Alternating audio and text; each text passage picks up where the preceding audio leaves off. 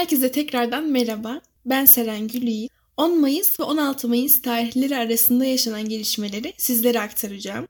Haber bültenimize geçtiğimiz bir hafta boyunca dünyanın gündeminde olan Filistin ile başlıyoruz. Kudüs'ün Şeyh Cerrah mahallesinde hafta başında başlayan barışçıl protestolar bugün yerini savaş ortamına bıraktı.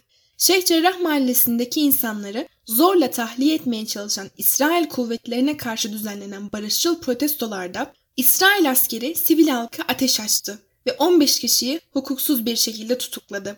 Protestoların bütün Kudüs'e yayılmasının ardından İsrail askerleri Mescid-i Aksa'ya saldırdı ve oradaki sivil halka hedef aldı. Filistin'in her şehrinde bu saldırıları protesto etmek için gösteriler düzenlendi. İsrail askeri ise plastik mermilerle ve ses bombalarıyla bu gösterilere müdahale etti. İsrail'in Mescid-i Aksa'ya ve oradaki sivil halka yapmış olduğu saldırılara tepki olarak Hamas kontrolündeki Gazze şehrinden İsrail'in belirli bölgelerine roket atıldı. Bu olayların ardından İsrail abluka altında tuttuğu Gazze'ye hava saldırıları düzenlemeye başladı ve bu saldırılara halen devam ediyor. İsrail bütün dünyanın gözleri önünde Gazze'de soykırım suçu işliyor. Gazze'deki masum sivilleri katlediyor ve uluslararası alanda silah olarak kullanımı yasak olan fosfor bombası ile sivil halka saldırıyor. İsrail'in özellikle Gazze'de masum insanları hedef alarak gerçekleştirdiği saldırılara karşı dünyanın birçok ülkesinde gösteriler düzenlendi. İngiltere, Hollanda ve İspanya başta olmak üzere birçok Avrupa ülkesinde ayrıca Kuveyt ve Katar başta olmak üzere pek çok Arap ülkesinde Filistin'e karşı yapılan haksız saldırılar protesto edildi. Almanya, Fransa ve Yunanistan'da ise Filistin'e destek amaçlı gerçekleştirilen gösterilere polis sert bir şekilde müdahale etti. Uluslararası kuruluşlar ise Gazze'de insan haklarının bu denli ihmal edildiği saldırılar yaşanmasına rağmen hala tepkisizler. İsrail Filistin'de Uluslararası Ceza Mahkemesi Roma Statüsü'nün 6, 7 ve 8. maddelerinde düzenlenen ve tamamı uluslararası suçlar olarak belirtilen soykırım, savaş suçu ve insanlığa karşı suçları işliyor. Filistin'de sivillerin öldürülmesi, silah olarak kullanımı yasak olan fosfor bombasının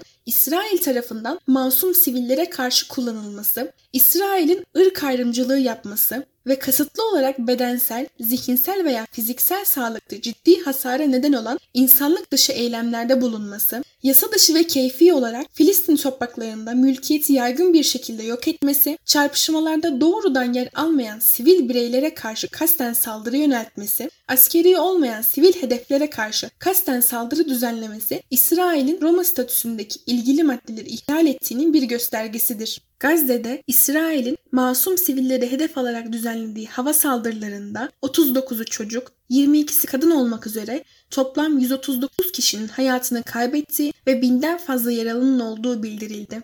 Umarım Filistin'de yaşanan olayların utancı bütün insanlığa yeter ve ilerleyen günlerde bu haksız saldırılar son bulur. Sıradaki haberimiz ise Fransa'dan. Fransa'da bir grup subayın Cumhurbaşkanı Emmanuel Macron'a hitaben yazdığı mektupta İslamcılara taviz vererek ülkenin bekasını tehlikeye atmama uyarısında bulunuldu ve ülkede iç savaş ortamının oluştuğu savunuldu. Başbakan John Castex mektubu Cumhuriyetçi karşı bir girişim olarak nitelendirdi. Geçtiğimiz ay 20 yarı emekli general ve birçok subay tarafından yayınlanan mektupta da benzer ifadelere yer verilmiş aşırı sağcı lider Marine Le Pen askerlere destek vermişti. Hürmüz Boğazı'nda ise Amerika ve İran arasında bir gerilim yaşandı. Pentagon, Amerika Birleşik Devletleri sahil güvenlik gemisinin İran devrim muhafızları donanmasından 13 geminin Hürmüz Boğazı'ndaki Amerika Birleşik Devletleri gemilerine yaklaşması sonucu yaklaşık 30 uyarı atışı yaptığını açıkladı. Şimdi ise ülkemiz gündemine geçiyoruz. Organize suç örgütü lideri olduğu gerekçesiyle aranan Sedat Peker yayımladığı bir videoda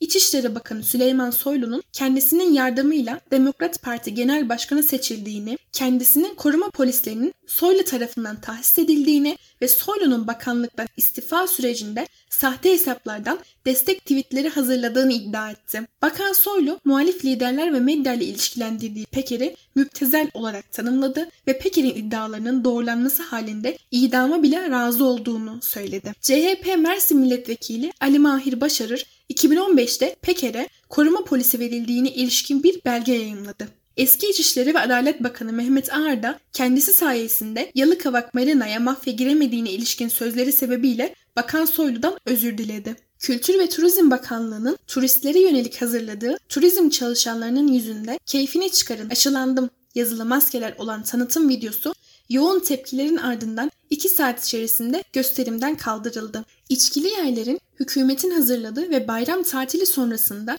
Türkiye Büyük Millet Meclisi gündemine gelmesi beklenen torba yasanın taslağında sorun alanı olarak tanımlandığı ve belediyeler ile özel idareler tarafından çalışma ruhsatı verilmesi sürecinde kolluk kuvvetinin olumlu görüşünün alınmasının zorunlu hale getirildiği öğrenildi. İçişleri Bakanlığı İstanbul Büyükşehir Belediye Başkanı Ekrem İmamoğlu'nun Fatih Sultan Mehmet Han Türbesi ziyaretine saygısızlık yaptığına ve HDP'li belediye başkanlarını ziyaret ederek görevini kötüye kullandığına yönelik ihbarlara soruşturma izni vermedi. Haber bültenimizin sonuna geldik. Hepinize dinlediğiniz için teşekkür ediyorum. Görüşmek üzere.